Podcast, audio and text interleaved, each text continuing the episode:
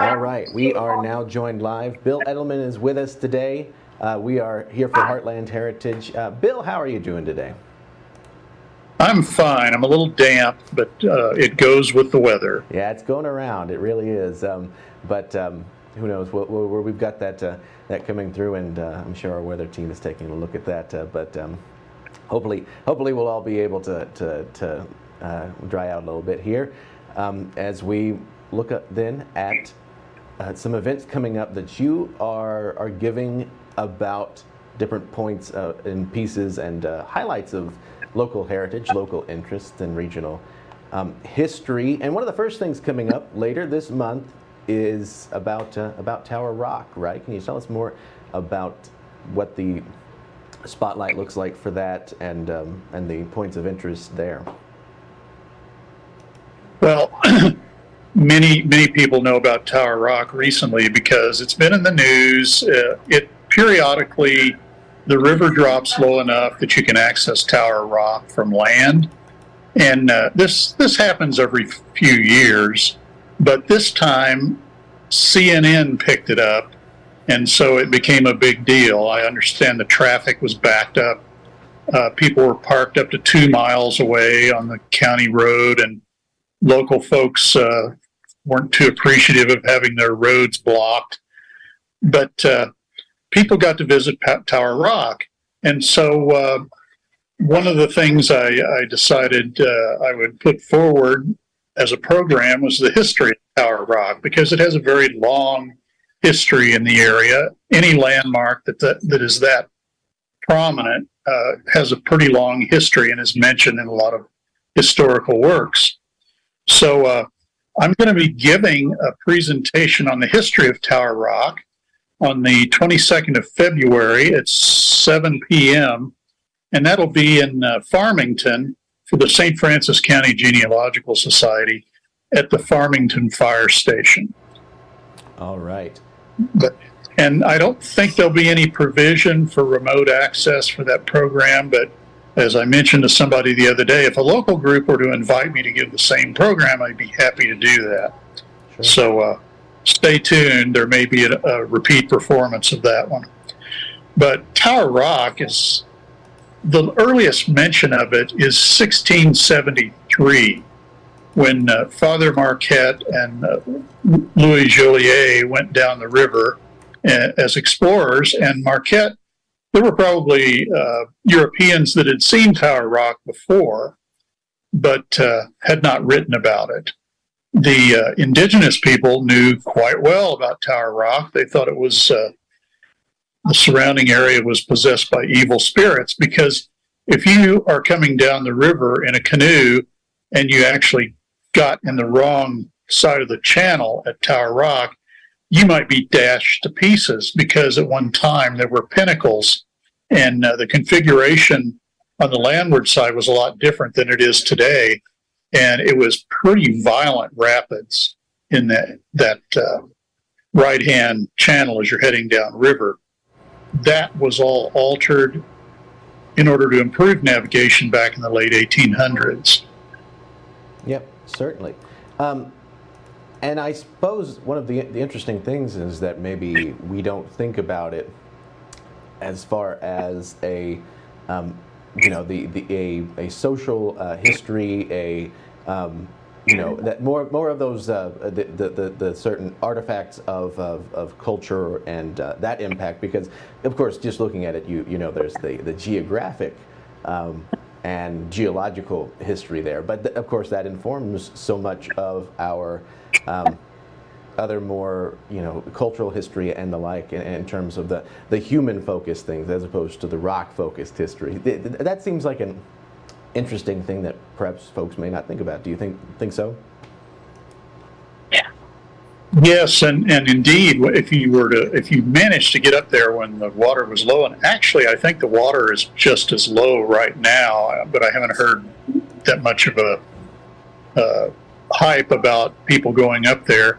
But this exposes also artifacts on the shore from a quarrying operation. There was a whole area there at Tower Rock that was quarried down to a base level in the uh, late 1800s, early 1900s, and some of the quarrying, quarrying equipment is still sitting there rusting away. Uh, so there's that. Uh, as far as there's some ghost stories connected with Tower Rock, which I'll talk about when I give the presentation. Uh, if you actually do a little historical work on a couple of them, it turns out they couldn't have really happened, but uh, they're there. Uh, there's also a an old story about uh, a canoe full of Miami Indians who got afoul of the channel and um, were dashed against the shoreline, and a number of them drowned. And that was actually told to several early explorers. Oh, sure. So. Yeah. Um, I imagine with that, there is um, kind of a question with, with regards to whenever something shows up when the, well, river levels are down, uh, who, who uh, has you know, the authority or the prerogative to go in and take a look at that sort of thing? Well, I guess anyone can take a look at it. As far as hauling it away, I'm not sure. I'm not that up on the salvage laws, but uh, uh, the things that are still left up there from the quarrying operation are either incredibly heavy and nobody's going to move them, or else they're attached to the rock. Sure. And uh, I would imagine anything loose was hauled away years ago. Sure. All right. Anything else on Tower Rock before uh, we move along? Then anything else of interest that uh, you would notice? That well, one one little thing that uh, of local interest, if you're uh, familiar with Perry County, there's Cinque Hommes Creek that uh, flows into the river north of Tower Rock, some distance, and actually that is now pretty well established to be kind of a corruption of uh, the name of one of the early priests who who uh, put a, a, cross on Tower Rock in the late 1690s, and he was Father Saint. It it's spelled Saint Cosme, but in French it sounds like Homme, Com, and so uh, people listening to it pronounced in French might have heard Saint Holmes and uh, thought it was Saint Ohms, and so I've heard all these stories about, well, they named it because there were five bodies found uh, in the creek. And, and it turns out it's just a corruption of uh, the priest's name. He was a Jesuit priest. But just to move on with some of the other things I've got scheduled, I've got another presentation uh, that I prepared on the Civil War forts of Cape Girardeau, forts A, B, C, and D, and kind of setting up why were they here, why was Cape fortified during the Civil War and what happened to the forts and what happened at the forts. And I'm going to be giving that one uh, in St. Genevieve, 11th of April, and that's a public presentation at 6:30 p.m. at the Orris Theater, which is entered through uh, the Sirros restaurant at 261 Merchant Street in St. Genevieve.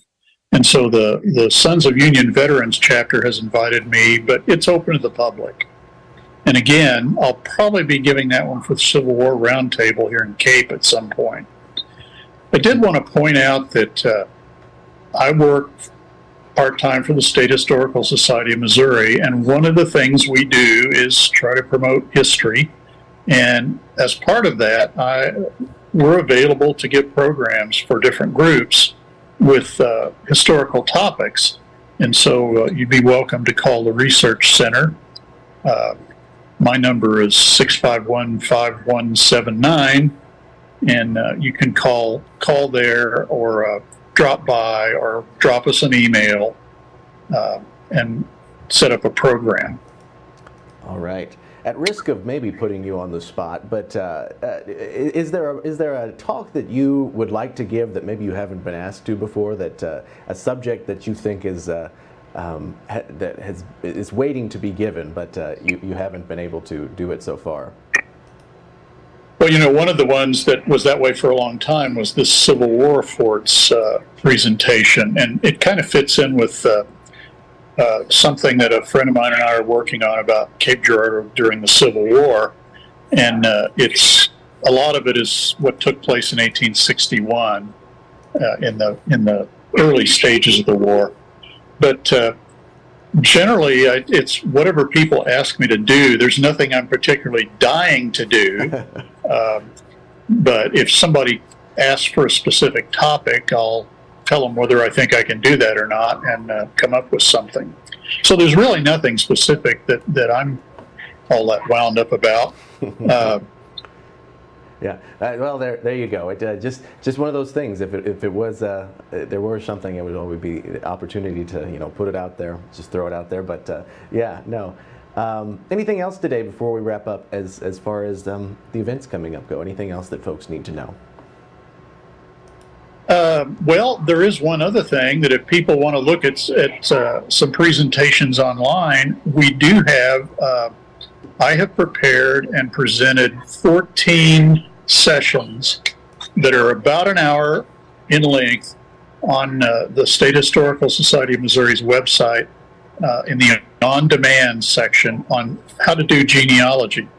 And it was a 12 part basic series, and then I've done two specialized talks since then. And I've got another one coming up uh, in the months ahead on uh, using cemeteries as a genealogical resource. The one I just did was on tax lists, but the basics are the first 12. They're all up and, and ready for viewing anytime people want to do it. Sure. Uh, that's what that's what on demand means. Just whenever you find a convenient time and can access them. Sure, absolutely. All right, great stuff, Bill Eddleman. Thank you so much for being here today. We appreciate you making the time. Okay, appreciate uh, the invite. Absolutely, absolutely. To our audience as well, we appreciate you being here with us. Uh, Heartland Heritage. Stick around, more local news content coming up right after this.